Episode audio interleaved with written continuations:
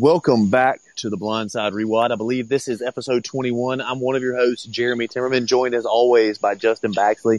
Justin, how are you this evening? I'm doing well, man. Good to be back talking Survivor.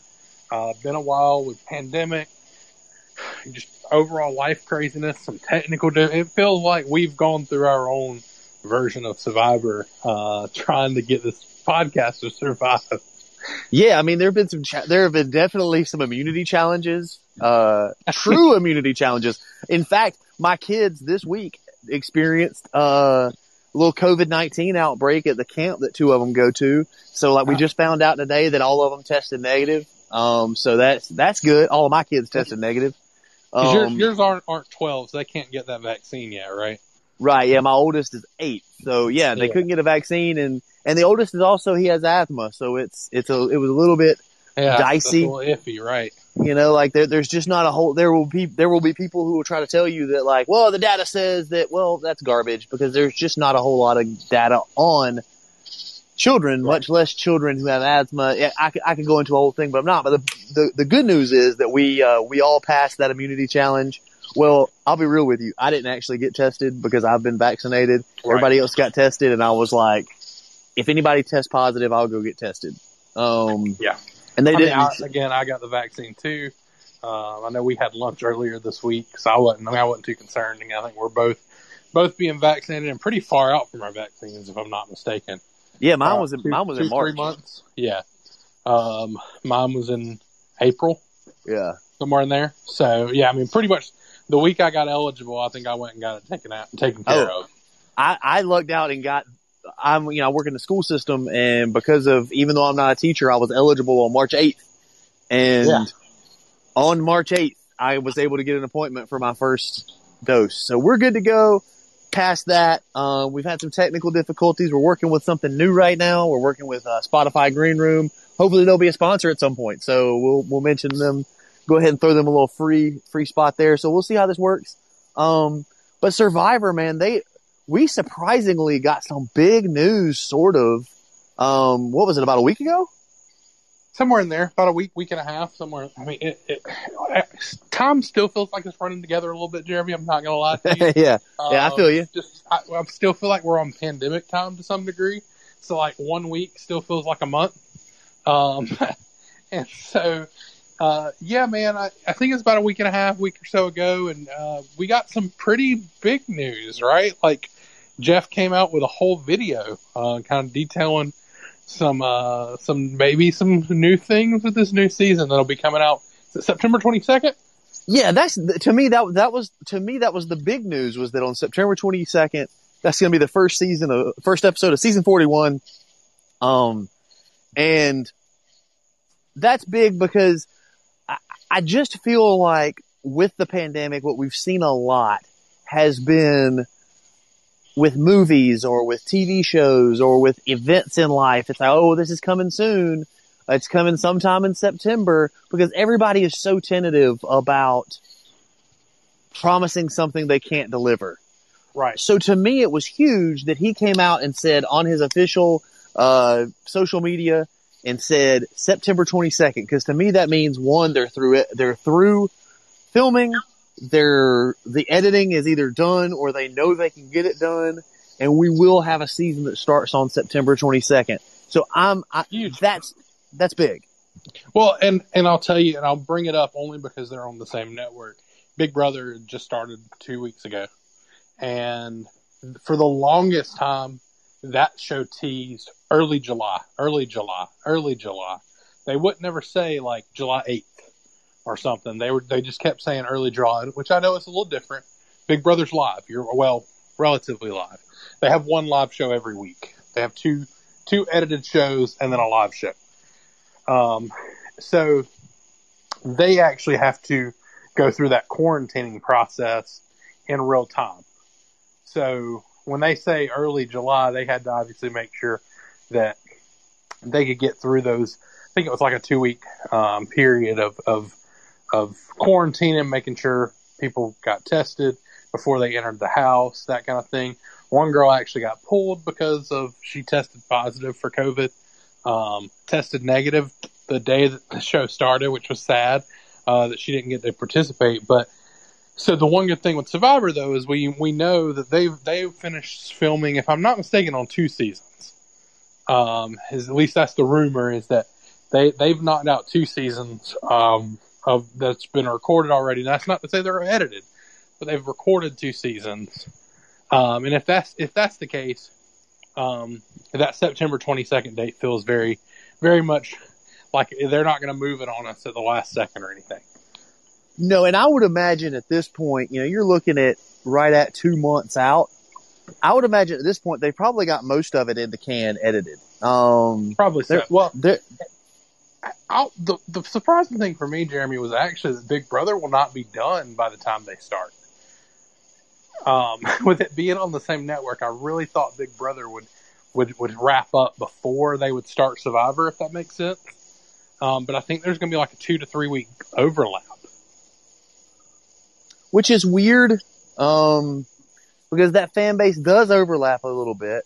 The Right. other thing, and, and, um, you know, the, the, with, with it having been, cause gosh, it was, it was last April or so when, or maybe May, when Survivor 40 finished. Is that right?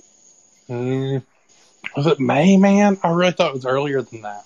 I mean, you, you're probably right. It was it was it was at le- it was at the earliest. No, because it started in February, Right. And so I think it ran about three months. So I, it was April, May, something like that. But anyway, Yeah. the point being, it's been over a year since Survivor had a season. So those Right. first few episodes, people are going to be red hot to watch that. But also, Big Brother is. So, they're going to be coming down to the wire, and people are going to be fired up to watch that. So I, I'm with you. I kind of that kind of surprised me. I would have thought they would want to kind of spread out the amount of time that that Uh-huh. CBS has our eyes. But right. Well, and, and maybe some of it is they want the overlap. They want to see the because the thing is, is Big Brother airs on Wednesday, Thursday, and Sunday. Which, if you're a Big Brother fan, man, that's a lot of watching to do a week. I'll be honest with you. Um, and if you throw in the fact that with Big Brother you can watch feed, so Big Brother's almost like a seven day a week commitment. Um, if you're if you're a super fan of that show, um, because you're watching the live feeds every day. You're also throwing in that you're watching three one hour shows, and sometimes they throw they'll spring an extra an hour on you somewhere in there. Then you throw in Survivor, and that's another you know another uh, one to two hour commitment potentially from you. and- and then if you're a fan of anything else, you know, like Yeah. like by that point, that by point. that point, baseball's still going, football started. By the time this Survivor season's finished, basketball will be starting back up. I mean, this is, I, I, that's a lot of time commitment for a lot of things that you really want to watch live. You know, you, you right. you you can delay Survivor and watch it the next day, you know, especially if you avoid the you know, the Facebook groups or if you avoid, um, you know, you, you know how to avoid Twitter and things like that. But you know, ba- a lot of a lot of those things we just mentioned are things you really want to watch live or close to live. So Well, yeah, man, that especially like for me, Big Brother, I don't watch live as much, but it's only because I watch the live feeds, which you have to watch live, right? And so I- there's times where like the two edited shows, which is is uh normally like a Wednesday and Sunday. I normally don't watch the edited shows as much, or I'll wait to watch them all like on a specific day. I only really want to watch the live show live because the feeds pretty much tell you what happens on the two edited shows. You know who wins, uh, the power of veto because you see them on the on the feeds wear the veto necklace, things like that. Uh, which I know if you're a Survivor fan and you, you do have some overlap, you know what I'm talking about. If not, I'm sorry. Just bear with me. I promise it's not a Big Brother podcast. But to, the point I'm making is, is that's a lot of reality TV for me to consume in a week. Um, and so to see this overlap is a little bit surprising, especially like you said, it's been a year since we've gotten Survivor. Um, Big Brother had a season during the pandemic. Um, I don't know if you remember that or not. They did an All Star season during the pandemic.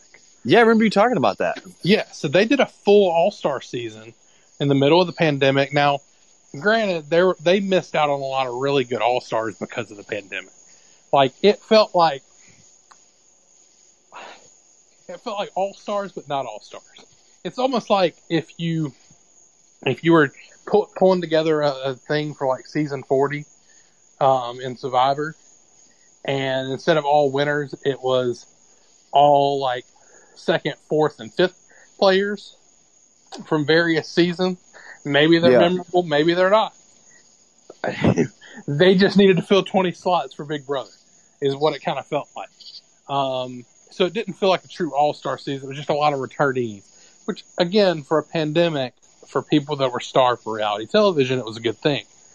Um, but I say that. and we de- and, and we definitely got to that point with with Survivor with everything. Like I feel like if Survivor had decided to, if CBS had decided to air old seasons of Survivor on the actual CBS network, you know, take take the time period and say, well, listen, we had kind of blocked out that uh, in September we were going to do season 41. In September of 2020, we were going to do season 41. If they had just said, you know what, instead we're going to go back and we're going to show season one. Yeah. And, and Oh, play I an episode every week especially and really like I'm I'm developing this this idea in real time. Imagine if they had done season one, and I don't know how this technology works, so maybe it's not possible.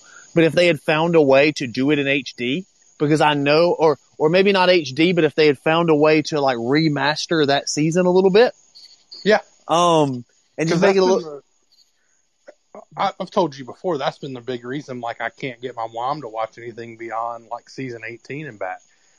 It's just because the H it's not HD, so it like shrinks on the television screen. She's got a like a sixty-five inch TV, Yeah, and she doesn't want want to watch a forty inch image. Yeah. So I so imagine so imagine if they had if they had gone back like that's how starved for programming we were and starved for like anything new and interesting during Right. the pandemic i mean how many people watched a documentary about a tiger farmer in louisiana or whatever that was Oklahoma. so oklahoma whatever so imagine so imagine if um survivor had come back and said all right uh, we're gonna do season four we're gonna do season one it's remastered how many weeks of the pandemic could they have eaten up just like r- running seasons back to back. We're going to start at one and we're going Right. to keep running them.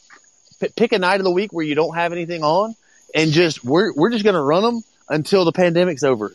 Look, we, we, we were we were you were right. We're starved, and I knew the Oklahoma thing because my editor, because I work for a newspaper for those that are tuning in for the first time, or um, maybe have forgotten kind of what who me and Jeremy are. I work for a newspaper here. My editor used to be the editor in Oklahoma, and they made the Tiger King like the lead of their parade in Oklahoma one year, and he had to go cover it. Um, so I knew that little bit of trivia only because of him. Because I don't think I ever watched it, but like a lot of people were starved for that. Like I remember when sports was out, what did everybody watch for like six weeks? They threw out that Last Dance documentary. Yeah. Um, people people thought that was the greatest thing that's ever. I mean, you know, our mutual friend Daniel told told me that that's the best best television he's watched in years. But I don't know that it really was, and, and that's not not the Last Dance. But I don't know that it was the best television, or if we were just starved for sports, Jeremy. This podcast exists because we started watching old seasons of Survivor during the pandemic. I mean, that's, that's, that's really what it boils down to. Right? We wa- yeah, I mean, we just needed something to do. Yeah. Um, and, and so I say all that to say that like, kudos to Big Brother for pulling that together. But at the same time, like, I'm kind of glad Survivor kind of waited to, to get the full experience. And they had to because you could, they weren't allowed, uh, other countries didn't want us there. Yeah, Uh, they couldn't give us, uh, you know, Survivor Kiowa Island or something. Actually, I kind of, I, I kind of would have liked to see like Survivor North Texas or something like that. Survivor, yeah, something de- desert related. yeah. Uh, Yeah. Or, you know, throw them in the middle of New York City and see how they survive. Survivor Louisiana Bayou. You know, like Yeah. that might have, that might have been That could fun. have worked. But no, I mean, but you're right. Like, I, I'm glad they waited. But we talk about them waiting, and you think of how red hot this fan base is going to be when this show drops. I do question the Big Brother overlap. Um, and maybe Well, maybe yeah. that's me making that up, but like in terms of maybe that's me making up a, a, a concern that's not really a concern. Maybe maybe the overlap isn't as, as large, or even the overlap that is, it's people that are super fans of both shows. But I, you know, and, and I think I think the issue is at some point, you know, you make fans make a choice because humans don't exist in a vacuum, right? Like, Right. I'm not just a Survivor fan. I've got a family. You know, Yeah. I've got a wife. I've got a wife that likes to see me sometimes, and sometimes, sometimes she watches Survivor with me. Sometimes she doesn't. She watched season 38. She watched some of season 39. She never said it, but I really think season 39 kind of just took the wind out of her sails a little bit. Whereas for me, you and I had started talking about 39, so I was I had steam going for 40. But I, I just wonder We how had- much we 39. had drafted for 39, right? Or do we just draft for 40? We just drafted for 40, but we drafted for 40 because you and I talked about season 39. Um, right. Well, I think me and you had even towards the end of 39 had started watching the episodes together, maybe. Maybe a little, maybe a little, but I know my, I, I we start, I, we, we would discuss 39 because Yeah. I- I Well, know knew Je- I know Je- phone calls and stuff. Jesse and I watched 39 together.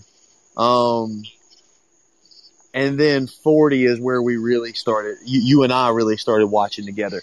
Um, but like there, you know, there are nights where like I'm a huge Braves fan. In fact, I have the Braves on the iPad while we're recording. Right. Um, but there are nights where I don't end up watching the Braves game because you know we've got things going on. Whether it's whether it's my wife and I watching something, whether it's uh, we got some an event with the kids and and we, we're out late, and so there's a there's some concern there that if if if Survivor's Wednesday and and Big Brother is Wednesday, Thursday, and Sunday or whatever it is, that at some point people are going to have to make decisions and which which of you, which product are they not going to watch? So I think there's definitely um, at least reason to mention. You know, um, I and again, I think it's a situation where like I will definitely pick and choose the one I'll watch. And I mean, honestly, with it being a year since I've seen it, Survivor is going to take precedent. Survivor's my favorite show anyway. I prefer Survivor to Big Brother. I've made that pretty clear. I love Big Brother. I enjoy watching it from time to time, but it's not my number one show like Survivor. And so when when you do kind of present me with that choice, there's only going to be one night where I'm going to say, you know what, I'm going to watch Big Brother over Survivor, and that's going to be finale night. Because at that point, I've invested a full season into watching Big Brother. I want to watch the finale. Um, but outside of that, like, it's going to be a pretty clear choice for me that I'm going to want to watch Survivor. Um, the other thing, um, and we can kind of, if we want to continue talking about that, we can. But I think the big transition here is what Jeff said in that video a little bit. Um, he mentioned the one, the, the big line that stood out to me was, "We're calling this season 41, but you can drop the four. yep, It's basically like one all over again. We're starting over. Yeah. He said he called it season 2.0. He said uh, you call it season 41, or you can drop the 40 and and and, and say one. Now, you and I have discussed a little bit that um, you're a big fan of story arcs. You're a big fan of character arcs, and obviously, especially af- in the in the moments after the final uh, Edge of Extinction Return Challenge on season 40, it really felt like we were wrapping up some some arcs. Felt like people like Tyson and Rob.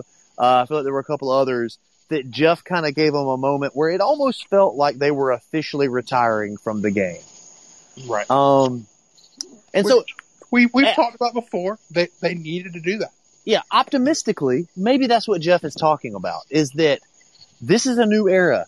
We're not going to be leaning on those old those old players, and and I I think that's refreshing because 38, you had four uh, returning players, and you and I have kind of talked about. I don't remember if we mentioned it on the podcast.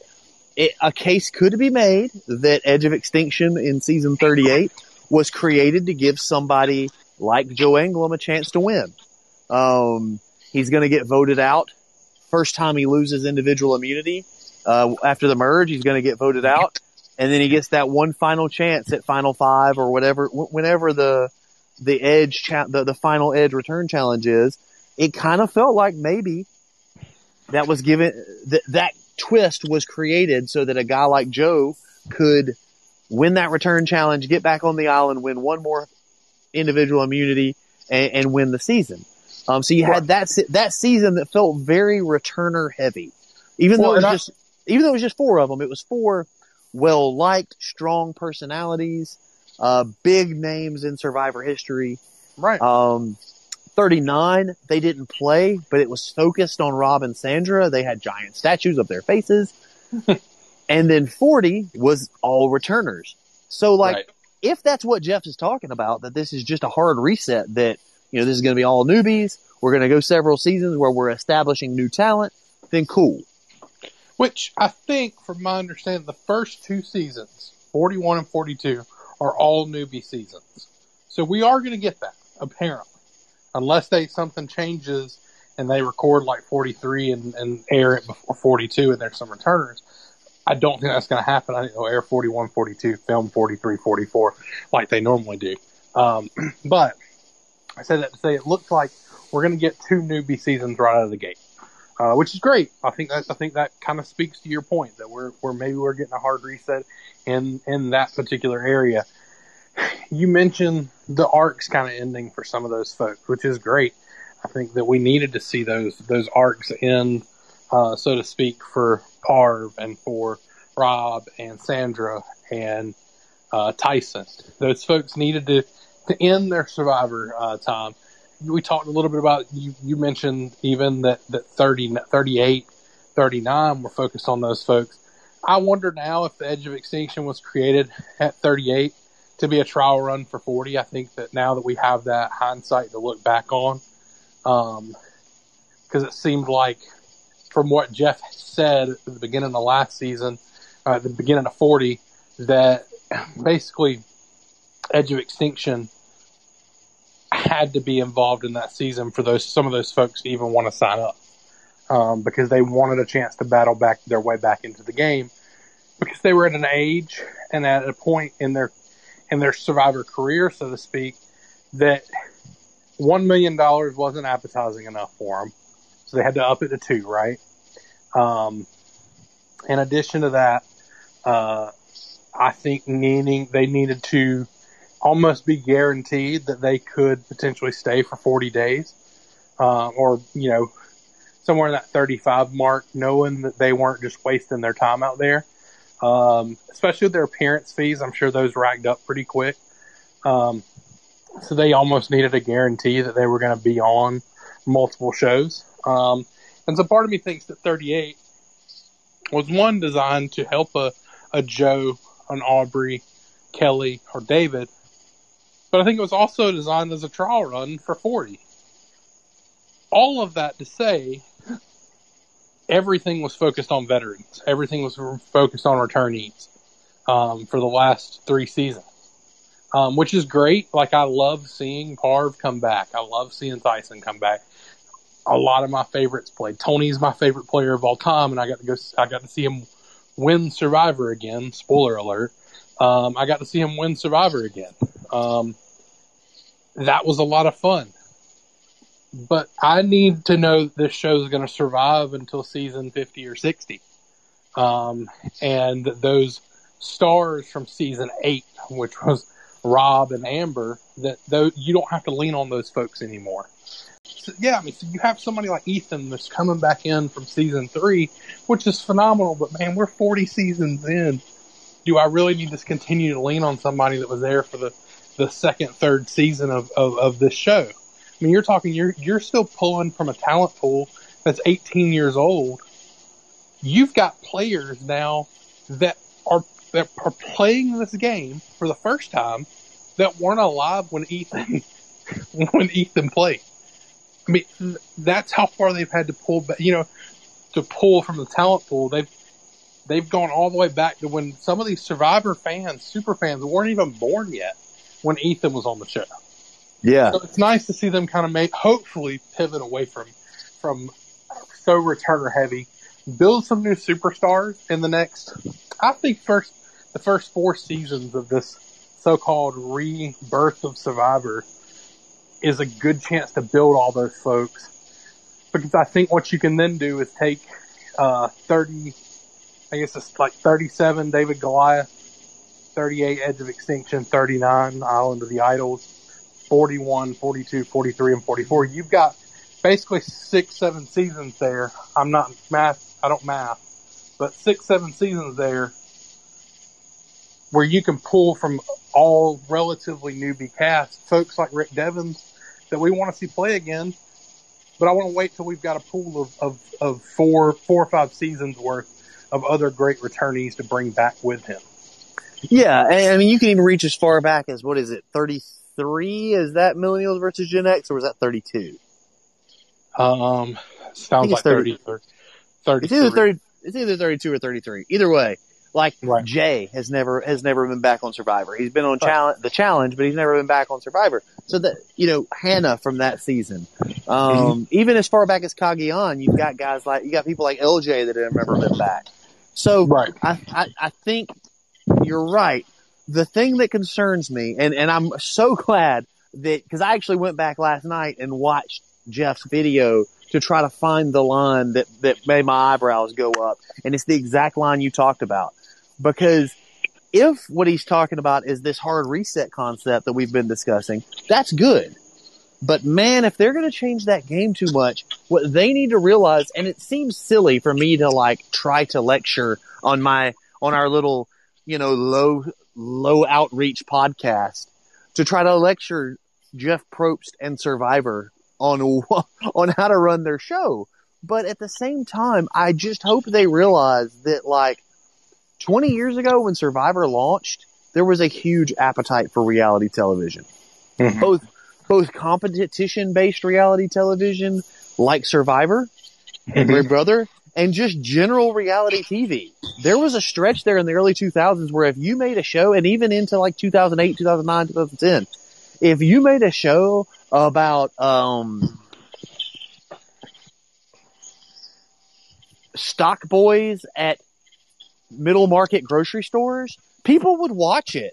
Like that Yeah. reality TV was just so stinking huge and to, to an Well, they almost abs- to an almost absurd degree that um you could stand to make some changes to Survivor and uh do some take some risks. It's not that way anymore, especially and at the time you didn't have streaming platforms. If Mhm. people wanted if people wanted to watch television, they had to sit down and if they've got 50 chan- channels, you got to find something on those 50 channels. But it's mm-hmm. not that way anymore. If I want to, if Survivor's not good, I can go watch it. A, I've, I'm running through. This is going to make you happy. I'm running through How I Met Your Mother right now. yeah. Like, if if I I do it to the Braves all the time. When the Braves are like right now, if I wasn't recording with you, they're losing. I think it's five to one to the Phillies and looking like a mm-hmm. dead fish. I'd be Yeah. watching How I Met Your Mother right now. And it's the same Right. thing with Survivor. If they come back and they try to change too much, and if it's a really a brand new game, like Jeff was saying, it could be the thing that propels them to season 60, like you were talking about, or it could be the thing that makes people go, well, I can That's it. watch How I Met Your Mother, or I can watch The Office, or I can watch, I, heck, I can go back and watch old seasons of Survivor that I actually enjoyed. Right. Well, that's that's the thing now. Like, I've got probably every streaming platform you can think of, and I'm literally watching through White Collar and Game of Thrones for the second and seventeenth time, I think. Um, because as much and oh, and Seinfeld. Like, I'm watching three different shows right now, and it really just depends on what device I'm I'm on. Like, if I'm on my Roku, like the HBO app's not great, so I'll pull up Hulu. Um, I'm on my phone and just you know doing whatever I pull up you know, HBO, whatever it may be. But I've got two or three shows that I've seen them all the way through, Jeremy. Like, I don't need to watch these shows again. But if there's nothing currently on TV that, that interests me, I'm just not going to watch it. And the same thing goes for, like, you were mentioning, like the Braves. You know, there's been some times this season where, like, I'd go through stretches of two weeks where I'd just rather watch anything but the Braves. Um, and I'm a big Braves fan. I love watching Braves games, but you know, and, and the same thing goes for Survivor. You're right. I mean, if Survivor comes back and starts laying duds every week, it's going to probably turn into a situation where, like, I might skip two or three weeks, come back, watch them all in a row, see if there's any kind of, if I have any interest after watching those two or three episodes. And if it's not good, I'm just probably not going to watch the season. Um, And- it, it, it, and look, I'm I'm optimistic because I it's been it's been a year. Um, my hope is that we're going to get a season that is fast and you know uh, action packed, and we're going to get a you know something that that I don't want it to come back as a game that just doesn't even resemble what we're used to seeing. Exactly. Um, Basically, the, the, and, and everybody is this way. You had two hard choices. Well, you saw baseball. Since we're talking about baseball, uh, they did it for supposedly pandemic reasons. I, am not really. I, I don't recall how this was related to the pandemic, but you know, the National League uh, tried to D- use the DH last season. Uh, well, have never had a DH to test some things. Yeah, sure, whatever. right. But like the point being that like if they had tried to do the DH, if there hadn't been a pandemic and the season had kicked had tipped off in in late March like it was supposed to, and they had tried to do a DH in the National League, it probably would have gotten a lot more pushback than it did. But because we were so starved for live sports, they they came out with all kinds of random crap, and people were just like, "Yeah, whatever, just play baseball. We don't care." Yeah. So there's a it's a fine line, and there's two ways they could have gone with this season. This was the perfect opportunity to try some new things because at least for a couple of weeks, we're going to give it a lot longer leash than we normally would because we're just going to be so happy to have it back. Right. Um, but there was also a really big opportunity, and you and I talked about this, I believe in our last episode, if it made it to the final edit. Um, it was also a real opportunity to strip it back down and just do a season where it's like, yeah, we're going to have a couple of idols and you're going to have to use some clues to find them. And uh, we're maybe going to have a couple of advantages, but you're going to have to win them. There's not going to be any of this just finding it in a tree stump kind of thing. And we're going to, they really could have stripped it back down and could have done a very basic survivor game and really gotten away with it because we're so starved. So yeah. I, I feel like the doing it that way where you just strip back and do a, a real basic survivor game that you know your hardcore fans are going to love. That's the, that's the high floor option to borrow a sports scouting term. That's the high floor option that you know if you do that, your fans are going to like it and you're not going to lose any fans. But you're probably not going to draw in any new fans that way because that version of Survivor's been on for 20 years. People have had plenty of opportunity to, to tune into that Survivor. Whereas if you come out with a drastically changed game, it's the high ceiling option, meaning there may be people that go, hold on, this is dope. This is new. They see clips of it on social media and they go, this is not what I remember Survivor being. I want to watch this. But it's also the lower floor option that right. you run the risk of not drawing in those new fans. Uh, I, I think about NASCAR. NASCAR has been this way where they've made a bunch of changes that didn't draw in new fans and also lost them old fans. And I, mm-hmm. I'm, I'm worried. My worry is that that's what Survivor's doing. When I hear things like Survivor 2.0 and you can drop the four and it's just season one, it, it, it concerns me that they that they're going to change too much and they're going to lose a lot of loyal fans and they're going to end up off the air. Right. And I think that you definitely run that risk. And I think it's going to come down to, um, really how far did they go in either direction? Um, because if they went too far into the stripping it down, there's a chance that we're going to miss out on some of those key components that we've grown to to love. Which I, I know there's a lot of fans that don't feel like the way that you and I do. I love idols. Oh, me too. I enjoy. I well, I enjoy when an idol is played correctly. Um, it just adds so much drama to the show. Um, and I think it really, for me, if you look at some of the the best moments over the last, I guess that got introduced at at uh, at Cook Islands in the season fourteen ish, they get the first idol ever. If I'm not mistaken, was Cook Islands, but it was very different from the idol we see today. Um, it was one where like it was almost like the Super Idol. Um, I don't know if you've seen the season with the Super Idol yet, so. Um, but I, mean, I, I, I know the concept. Yeah. Right. So the Super Idol you can play after the votes are read. Um, it was it was like that. It was basically the OP Idol. Um, you you could save yourself after you knew you were already going home. So basically, Yul, who got it, was able to say, eh, "Yeah, well, if you vote me out tonight, I'm to get to make the decision of who goes home because I know that I'm to play the idol. And a lot of folks were scared to vote him out because they knew he could just say, yeah, we're to cancel that out. But basically you needed somebody to sacrifice themselves to take you away. You needed somebody to say, all right, I'm willing to go home tonight. Well, you needed everybody to say, look, I'm willing to go home tonight, but we've got to flush that idol. The only way to do that is, is one of us is going to get sent home. And then you guys make sure you get him out the next week. Otherwise, he's going to run his way to the end. He never had to play that idol, um, if I'm not mistaken, or he played it, you know, the last one where he had to play it, and he played it for somebody else. Um, so we, we've seen that progression from that particular idol into the idols that we've seen. Or you know, uh, Russell had some great moments where he was finding idols. Um, first time to ever find an idol without a clue. Um, I think and that's that- some that's something I wish we'd get back to is I do wish they'd get back to cl- and obviously people can still find them without clues, but I don't like that the mm. idol I'm not crazy about the fact I won't say I don't like it, but I would prefer if the idols were hidden in such a way that you needed a clue that most people would need a clue to find it. Does that make Right. sense? Well, like so- so you, I think about technically- Kag I think about Cagayan. Like Tony had to find one at the bottom of a lagoon taped to or like tied to a log. Like right, yeah.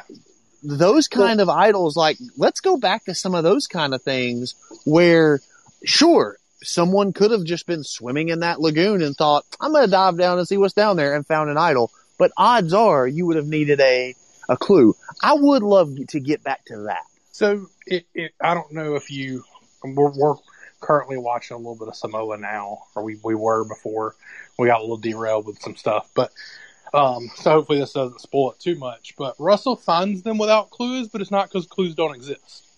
Right. That He, he, he finds the one because he literally walks into camp and goes, that tree's weird. I'm gonna look. yeah. And he was right. And then there was Which is dumb one- logic because I don't think the tree looked weird because it had an idol in it. It was just a weird looking tree that they happened to put an idol in. Right. But he, he made the assumption that it was a tree that was put there to, specifically to put an idol in. Was it, yeah. was it dumb? Yeah, but it worked. I mean, we in our watch through in, our watch through, we've seen that episode, and, and I already and I already knew that he was the first on that season to find an idol without a clue. And when I saw how he did it, I was like, oh, so it was all just luck then. It's not like he had watched seasons because I know in um, Tocantins is a perfect example. The idol was hidden at the back of the tree mail statue thingy. Right. And so I assumed that he had like watched Survivor and he like knew that, well, you, and then in China, it was like the idols were mounted to that little archway thing. So I assumed it, it would be one of those things where he would look, there would be some sort of structure that Survivor brought there and he would just kind of pick around at it and find the idol. No, he looked at a tree and thought that tree looks dumb. I'm gonna, I'm gonna, I'm gonna look and see if there's an idol and he happened to be right. Well, but then he finds another one the same way, and this and uh, this one will probably spoil it for you, but it's fine. He he he's walking across the bridge, knowing he's about to go home that night, and he goes, "Huh, I should check under this bridge. I bet there's an idol." And there was, there was an idol strapped up underneath the bridge. But if you're watching that and you're you're not thinking about, especially if you're watching it in real time, and you're not thinking about the other like 20 seasons that we've had since then, you're sitting there thinking, wow, this dude is good. Like, he, Yeah. he has pulled off the impossible. And these people are reading the clues that they're getting at their reward challenges. They're getting these clues, you know, at various, uh, like falling out of some of the, uh, like the equipment that they win. And he's just sitting there going, mm-hmm, yeah, that, I don't Yeah. know where that could be, brother. And I and I would keep and, and I would keep that element too. I would keep that. You know, I wouldn't retrofit it and like take those clues out. I would let those people find those clues, but I would love to get back to that element. But I also love like you know, you and I are obviously partial to Rick Devens. We've talked about that. He's from here. We both knew him, or at least I did, knew him before Right. he was on Survivor. Um, but like I enjoy those nighttime scenes where he's just running around the jungle, climbing, climbing tree branches right over the camp. I love, to me, that's fun television. My That's favorite fun. moment from that season wasn't anything to do with him finding an idol. It's when he made the fakes Yeah. And he starts running through the. He's already found the idol, the actual idol. And he starts running through, talking about, I'm going to find it. And he makes them run around all day looking for it with him. Yeah, it was And great. he's already got it. That's just fun television to me. Um, but I think I, I do think that if they dialed it back and went back to a, the clue-based idols, and you would, especially if they were in Fiji, in that same island where they're recycling camps, you would still have people that would know the gist of like where you're going to hide them, and people Right. would still find them. But you could find, you could come up with some some newer locations that required, um, that required clues, and I, I think that could could add some some spice to it a little bit. Um, Yeah. Um, I, I also would really like if they would bring back um, some of those earlier like reward challenges where, and I know they did a little bit in 39 with I think this is like Applebee's or something. Um, it was Applebee's. I enjoy the sponsored, uh, the sponsors giving, you know, having those like, I don't know. There was just something about like, was it Tocantins where they did a toilet paper sponsor? Uh, Yeah. everybody got super excited to have toilet paper for the first time. It I just- would too. Of all of the things, fun. yeah, of all of the like, I think I could honestly go like, especially if I'm just around other people that aren't showering. I can go 39 days without taking a shower. That, that wouldn't bother me too much. Um, going 39 days without like actual toilet paper, I would not enjoy that. Right. No. Like that would be something that if, in fact, if I came up to a challenge where I could get a roll of real toilet paper, or I could choose that, or like food items, I might choose the toilet paper. Yeah. Because you, you're probably more confident. You're, you're definitely more confident you can find food than find a. They're not gonna let me starve. They're not gonna let me starve on, on camera. They're gonna feed me. Like, right. I'm gonna have food at some point. Yeah, I just I can't take a fishing pole and go out there and catch toilet paper in the ocean. Right. I, I cannot. That's not how that works. but uh, but go like but thinking along those lines though jeremy of the fishing and things like that i don't want them to get back to the show of me watching 30 minutes of rupert spearfish No, no, no. But I want was to see fun more at of the that. time it's fun at the time but i just don't need to see like by the fourth episode of that season i'd probably watched a full hour and 15 minutes of rupert spearfishing in case you were wondering, I knew that Rupert could spearfish. He was good. at it. Right. I didn't And need that's to what a- see it every episode. And that's what a lot of fans, especially, you know, we're in the Survivor fan jury group. A lot of fans, th- they recognize that we don't see as much of that anymore. And they just assume that it's easier now and they don't have to do it as much. But that's Right. not the case. I think, I really think what's happening is Survivor realizes that like, okay, we've established that fish are caught. This is how fish are caught. They win fish. Like even in some of those seasons, Cagayan, um, Millennials versus Gen X, China, in those seasons, they won fishing gear and we didn't see them use it. Did they not use it? No, they used it. The editors just knew, the producers just knew they didn't have to show us, okay, here's Woo going out and catching a fish. like we Um, knew we knew it occurred because they were eating for one, but like yeah, you think back to Tocantins, they showed us three or four fishing scenes, but they were all like five minutes apiece. But each one of those fishing scenes was surrounded by JT making some sort of connection. right. I think The- if I had to, they guess, had a purpose. They had a point. Right. They had a But purpose. if I had to guess, that man JT probably fished about sixty percent of the time he was out there, and we saw Yeah. probably one percent of those times that he went fishing, um, because they all served a purpose in the edit, and, it, and I don't even know if we saw him catch, like maybe him and Fishbach uh, caught one fish together. So that they could show that bonding moment of the like the nerdy guy finally getting his first fish or whatever. But really, outside of that, they didn't ever show JT necessarily catching a fish. we just know he did. But, right. Um, and so, so I think that you do run the risk if they try to strip it down too much, that they go in a direction in which they feel the need to fill my TV up with them fishing and, you know, doing other things. And I would just prefer, like, I think back to 40, like they showed Tony catching a shark. That was fun. That was cool. Um, my guess is he caught a shark because that was probably his 10th time going out fishing that week. Um, things like that were great to watch, but I don't need to see it every time they go fishing. And so, and that was something that some of the earlier seasons you saw a lot more of. I do want to see like some of that, but I don't need to see a ton. I, think there needs to be a balance because especially I've, I have noticed in thinking back, we have seen some seasons where fishing gear was a reward and it was a reward that people wanted to get, but then we never really saw them use that gear. And like you said, it wouldn't take half an episode to show me that, but just show me if the reward challenge in this episode is that they've won fishing gear. Well, when they right. go back to camp, they're going to use it. Show them using it. And maybe you get lucky and they catch something, maybe you don't, but show them using it and just, I don't know. I, I, would like to see a little more of that kind of stuff, a little more of the fishing, a little more of the, um, trying to gather supplies, a little more of the struggling, but I don't need to see a lot of it. Um, well, I think some of, some of it would have been really good to see the practicing of fire. Yeah. Um, because you know, if they are not practicing, that's a problem. But if they yeah, are, and I, th- I need to see. Well, especially the ones you like. Survivor knows who has to make fire, right? Like they know before they start editing who ends up having to make fire.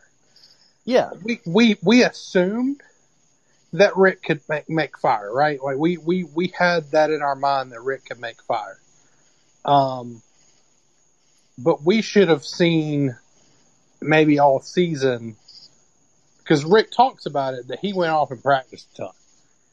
Um, and even though he knew before he went on the show how to do it, he when he whenever he had downtime, he went and practiced fire.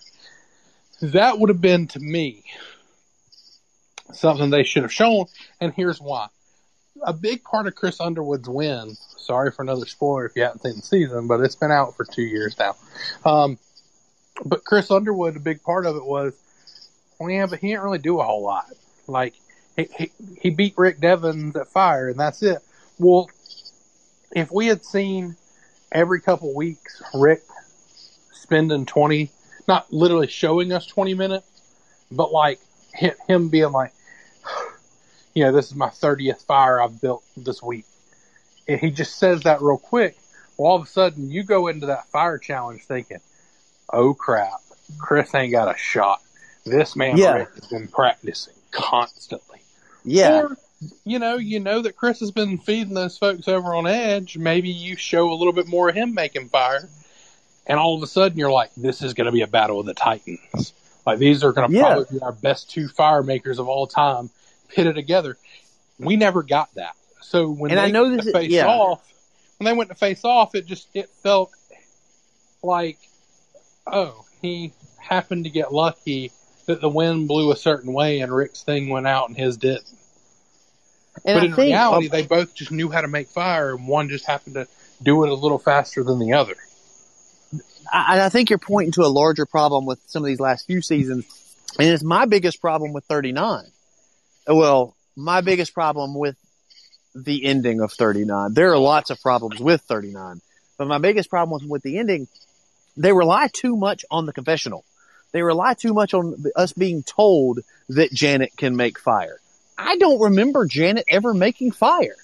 With we were just told she's really good at making fire mm-hmm. because because they were setting up that at Final Five, Dean was going to make sure that she went home because none of them could beat her.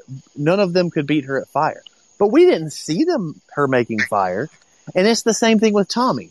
We were told that Tommy made really good connections and that he was a really good strategic player and that he and Lauren worked worked well together.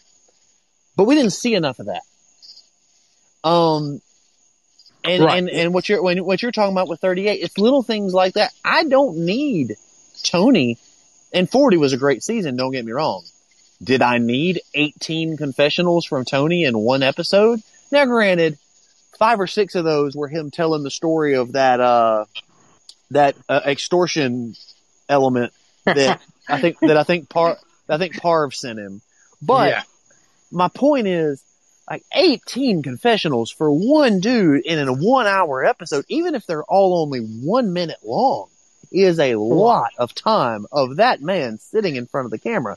And Right. that's time that we could have spent showing people making fire, showing people developing relationships, showing people fishing, showing, showing some of the game. So I think that's something that I would like to see going forward is if when you, when you're making a video like that, when you're compiling an episode like that, if you have someone saying, Janet is really good at making fire, we really have to make sure that Janet cannot, um, that Janet doesn't get to final four because if it she gets to final four, we won't have any control over whether she gets to the finale because none of us will be able to beat her at fire.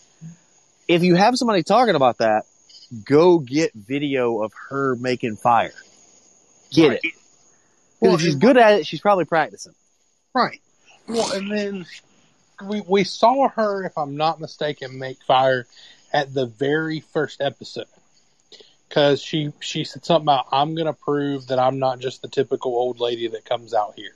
Yeah. And so she proved her worth by being the first one that could make fire, and everybody got super excited about it. That was it. But if you're if you unless you're you watch the show as closely as a super fan like you or I do, you're not going to remember that one moment in the first episode of the season, probably ten minutes into the season, when it comes down to the final five. You're just not going to remember that. Um, and so you're right. Like I think it should. Like if you're going to build even if- stories out, And even if you, and even if you do remember it, just because she made it doesn't mean she's Mm. great at it. You know, it just Right. means it, it doesn't illustrate that she's an unbeatable force at fire. It just illustrates that she can make a fire. And logically, I would assume that everyone on the island can make fire. I know that's not true, right. but like my assumption is that if any of them are given the opportunity, they can make fire because clearly, as soon as you're chosen for the show, you're going to go get a flint and a machete and and something close One to would think- coconut, and you're going to practice. I can tell you right now, if I ever get chosen for Survivor, I'm going to be sitting in my backyard almost every night with a flint and a machete until I can make fire with my eyes closed and one hand tied behind my back. Right. Well, you say that, but if I'm not mistaken, there was one season where Jeff had to give, basically give them a lighter and say, "Look, I know this. I'm tired I of know watching that. you, dog. Like this is this is awful." Both. But if I'm not mistaken, ashamed. that. But if I'm not not mistaken, that was back when. This was um, 14th. It was before. It was 14th season. It was before It was, they had, yeah. they like, implemented now- the fire challenge, right? So you now there's no excuse. Now you know if you're going to be in final tribal, there is a 33% chance that you just of the uh, not not factoring in the other odds whatsoever, but just factoring in if I am one of the final three, there is a 33% chance that I had to make fire to get there. Right. Well, and then you you throw out there that um, some of the ones that have have been able to use that in their favor, though, is to say, "Man, I don't know how to make fire. You better just send me on to the uh, to the to the, the final tribal because yeah, I can't beat old Devin. So you, if you want to avoid him, you better be sending old old Gavin over there to face him, not me." And Well, that's how uh, that's how Tommy that, that's how Tommy got to the finale. Um, but that one was stupid. Let's just be honest. Like, yeah, that was dumb. Well, I think even Noura, Noura, even like in the way she discussed her decision making, she made a flawed decision. Like I think she actually meant to send Dean, and she sent Tommy. Right? No, she sent Dean and meant to send Tommy. Yes. She Yes. wanted to get rid of Tommy or Lauren. That was And she goal. made, and she made the mistake of Sending she could have just sent, yeah, she could have sent Tommy, and and that would have made sure that Lauren or Tommy went home. And instead, she sent Dean, and it worked out. I mean, she still got the end result she was looking for. Because honestly, if she sends Tommy, whether Tommy or Lauren win that um, challenge, the uh, whoever wins that fi- that fire was going to beat Noura. Maybe there's an outside shot that Dean could have beaten Lauren. I don't know. From my understanding, though, I I think Lauren was actually more well positioned than Tommy. Yeah, I mean, there's Yeah. there's a chance. I'm just saying, like, I know that when the votes played out, Tommy beat Noura and Dean. Correct. I can't, I cannot guarantee you because the votes didn't happen of what would happen Right. if Lauren Everybody but, seemed pretty well to think though that Lauren was going to win. Yeah. So I mean, you you really could like that's a bad example because you, you you pretty much knew one of them was winning the show, and you could you should have gotten one of them out before Fire. But, but that's they how, were but, also but, in a bad spot because Janet and Elaine would have also beaten Dean or uh, Noura. Yeah, they, no, no, they were the two bottom players in the final six. But the but and they all got screwed by by the way the, the Dan situation played out. Um, because they production allowed him to get to final six or seven before they got rid of it. But the point was that's how Tommy got to the finale is pretending he couldn't make fire. Right. Um, and I'm sure and, and, Tommy and I do think fire if he needed to. And I do think in earlier seasons there may have been an advantage to not knowing how to make fire. Um, because if you're the person who can make fire and you're the person that can, that can provide at a certain point, people are going to target you. They're going to say, listen, we can't let the guy who's been feeding everyone for 30 days get to the finale. Um, so there, at, at, in those earlier seasons, there may have been a strategic advantage to not being great at fire. Right. But well, now they sent, they sent Rupert and Ozzy home consistently every time they were on the show once they got past the merge because it's like you know, I can't survive 39 days without food, but I can survive seven. Yeah. Like, especially when I know they're not, they're, food, especially when I know in the back of my head they're not going to let me starve on national television. Like they're going to feed me. Right. well, well, I might not get to eat my bountiful uh, fill of fish every night, but I'm still going to get my cup of rice.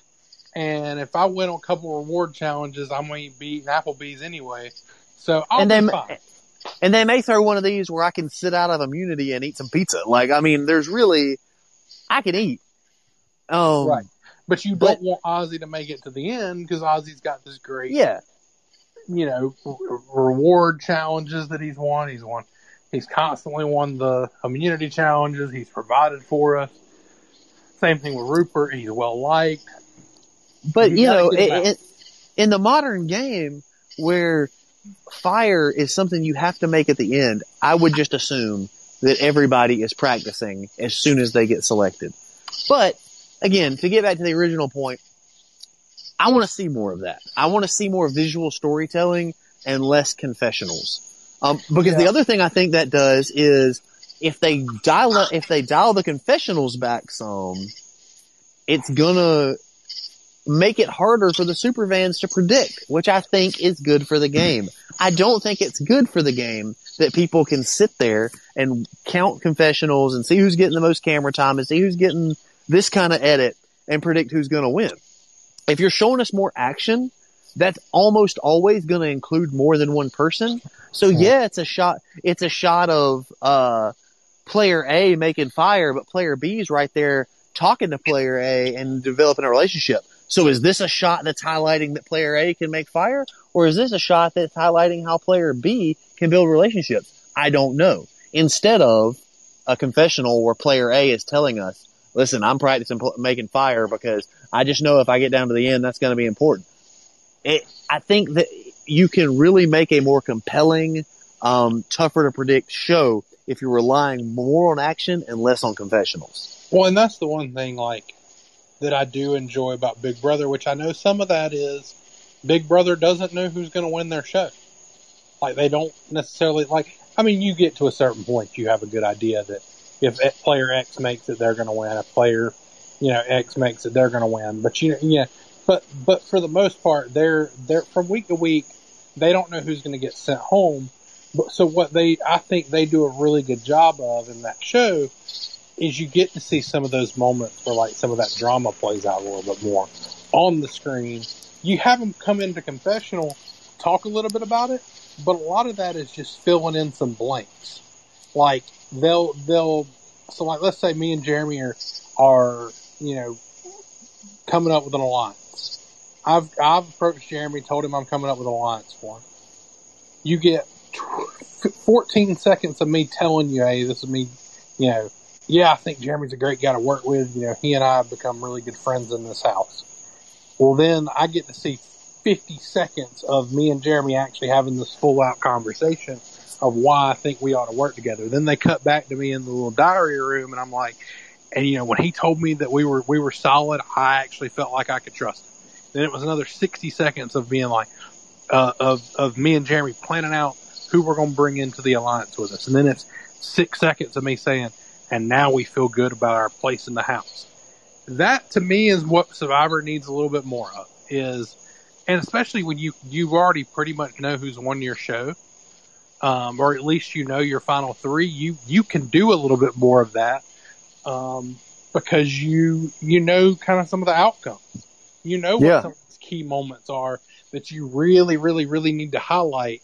And instead of having a one minute confessional with 20 seconds of action, you break that up into like three, four second confessionals of me just narrating real quick. You see a lot of action. Narrate real quick, see a lot of action. Narrate real quick, see a lot of action. Yep. I think they've leaned into a little too hard on having the great storytellers on the show. Um, it's what make, made Rick so great was he was a great storyteller, right? Um, and that's fine when you've got a great storyteller. But what happens on some of these seasons where there's just not a a consistent storyteller? It it kind of falls flat in my opinion. And maybe I'm Yep. I'm different on that.